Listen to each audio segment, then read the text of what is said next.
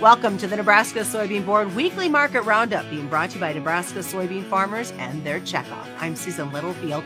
An interesting week that we have had. We're going to talk about the biggest impact, and that's been the conversation that we had midweek with the feds. We'll take a look at inflation, recession. We'll also look at the turn. When are we going to see an economic turnaround? There's some that have an idea going into an election year next year We'll see how much that all weighs into it. We'll take a look at that and a whole lot more in today's episode. It may be small, but this little bean fuels a lot of power. It powers a food industry as a top source of protein. It's a fuel that powers diesel engines with fewer emissions. It powers a state economy and bottom lines. And it powers the rest of the world as a top Nebraska export. Yeah, it may be small, but we're finding more ways for this little bean to power Nebraska. Well, welcome back to the show. As you can see, joining me today is Arlan Suderman. Arlan is with StoneX, and we want to give a quick shout out and a hope you feel better to Mike Zuzolo with Global Commodity Analytics. Mike was supposed to join us as well today, but lost his voice and is under the weather. And Arlan, you and I were kind of joking. We could have used cue cards for Mike but um, we wish him well, and he actually will join us here on the one for the final week of December. So let's talk about the feds. Um, you and I talked about this midweek during the Fontenelle Final Bell, and it uh, made for some interesting market reactions. Well, it really did. And once again, the market was wrong. It kept thinking that the Fed surely had to pivot its position um, and with the economy really slowing down, that the Fed would surely start to go more dovish. And once again, the Fed said, no, we can't do that. We can't allow inflation to become ingrained in the economy. Now, part of that's because the Fed was too slow to start reacting. They kept calling inflation transitory for far too long, and they failed to recognize what was happening. Now, the worry is that they will go too high too long but that's exactly what they said they're going to do is that they're going to go higher with their peak interest rate than what the market had been anticipating and they're going to hold levels there for longer than what the market had anticipating the market still doesn't believe that they have the stomach to do that but once again, what the market fears is that the medicine for the inflation disease will be worse than the disease itself. Now, that depends on whether the Fed misapplies the medicine. And that's the big debate because we've not been in exactly this type of a situation created by monetary and fiscal stimulus before.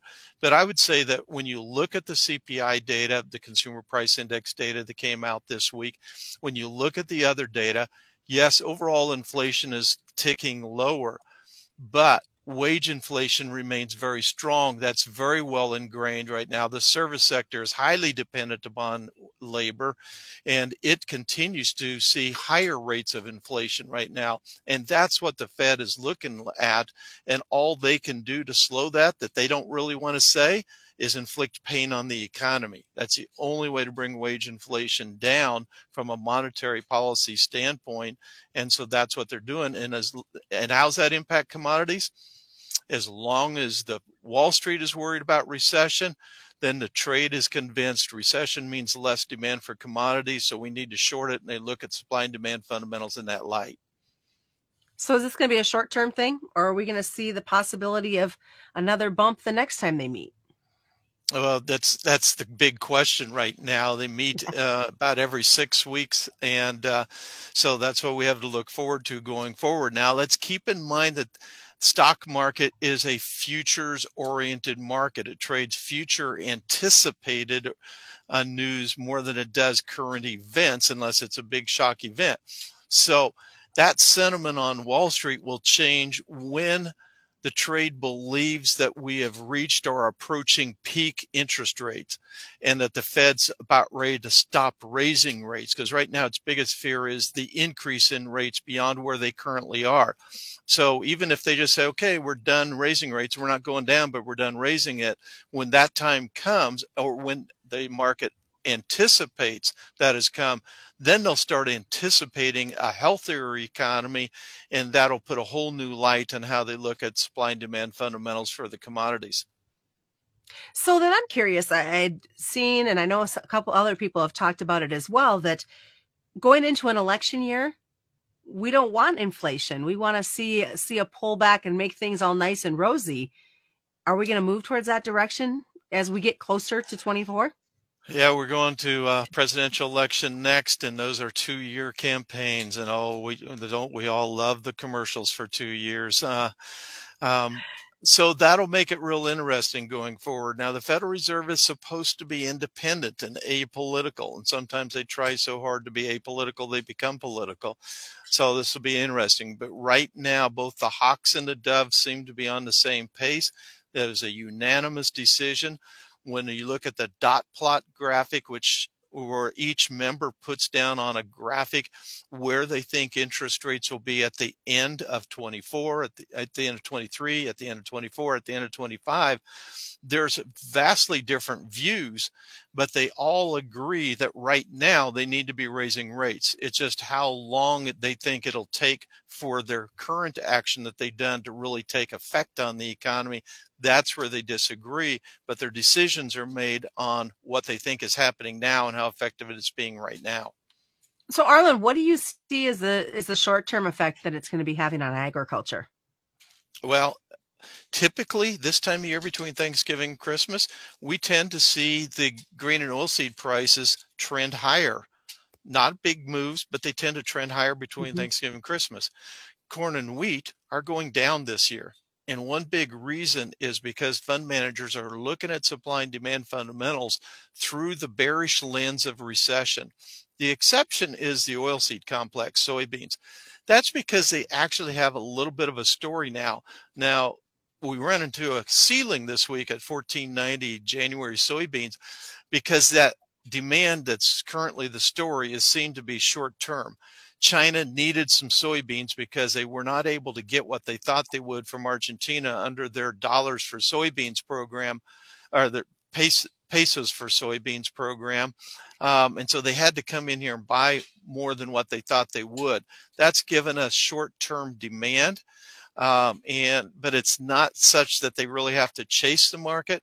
So we have major resistance on the January charts at 1490. Every time we get close to that, the Chinese buyers back off we break away from it, they come back and buy. And so the uptrending channel is running up against that ceiling. That's been the exception. Otherwise, the grain and oil seeds are trading this recession idea, and, and it's probably going to continue on for a little while longer. So, what's it going to take? Everybody wants to see better days ahead. What's it going to take to turn this economic picture around? Well, unfortunately, we have to get inflation under control before we can jumpstart the economy once again. Now, one of the keys that's related to this is going to be China. And China finally, you know, they've been seeing mm-hmm. problems with their economy for most of this past year because of their dynamic zero COVID policy. And the new variants of COVID were becoming so hard for them to control. But also, the good news is that they were very less and less lethal, fewer and fewer people dying from it that they finally had no choice and the social unrest was getting great enough that they totally opened up this month. And so it, the, the virus is moving through the country right now. China no longer calls it a deadly virus. They're calling it a, a, a mild coronary cold is what they're calling it now. And so not only are they allowing people to travel wherever they want without testing, they're almost encouraging it. And they hope to be back. It's moving through the population so fast that they hope to have air travel back to pre pandemic levels, the 2019 levels, by the end of January. Wow. And so they're expecting a big comeback. What does that mean? Once they get herd immunity, and we're talking weeks rather than months here, probably, that means China's economy can explode. That can really see some growth there. That's good for commodity demand and it's good overall for the global economy as well because our economies are all tied together.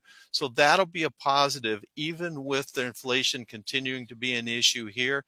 Uh, if China is able to get past that point, and the next few weeks are going to be pretty rough for it. But if they can get past that, and right now the death rate is still only about one tenth of a percent, which is equal to what we get from the seasonal flu. um, if they can get can maintain this, then that'll be a big jolt to help our economy and demand for commodities as well. Which is good on the long term perspective as well.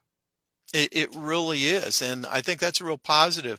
The energy market is going to be particularly interesting to watch, and that has implications for the biofuels, uh, which, which corn and soybeans as well. Right now, we're seeing crude oil prices at one year lows essentially because of recession fears. And so over the past year, we've been able to increase shale oil production in the United States by taking wells that had started before the pandemic but not finished and going ahead and finishing them. Well, now we've finished most of those. Um, so where do we get their next increase in production? It's going to take investment, and with the current administration's war on fossil fuels, we're not getting that investment money. So it's going to be very hard to go the next level of production here in the United States. OPEC has already found with their reductions, it's very hard to bring their production back online as well. When China reopens here, once they get past get herd immunity, uh, it's estimated their demand will go up by 1 million barrels per day. That's going to have to come from somewhere. The growth recovering the global economy is going to bring that demand back, and we could very rapidly take energy prices right back up, and that's good for the biofuels. All right, and a 20 second nugget ethanol electric cars. There's been a lot of social media chatter about it. Uh, there really has. And when we look at ethanol pr- production right now, the corn use is pretty much right on pace needed to hit USDA's target. And if it continues on this path, it's eliminated a deficit. I think we'll probably exceed USDA's uh, target in moving forward. And I think domestic demand remains very strong for corn right now. Uh, with the short crop we needed to ration. We did that with exports. That allowed the domestic industry to stay strong. Well, thanks for joining us this week, Arlan. Arlan Suderman, join us for this week's Nebraska Soybean Board Weekly Market Roundup.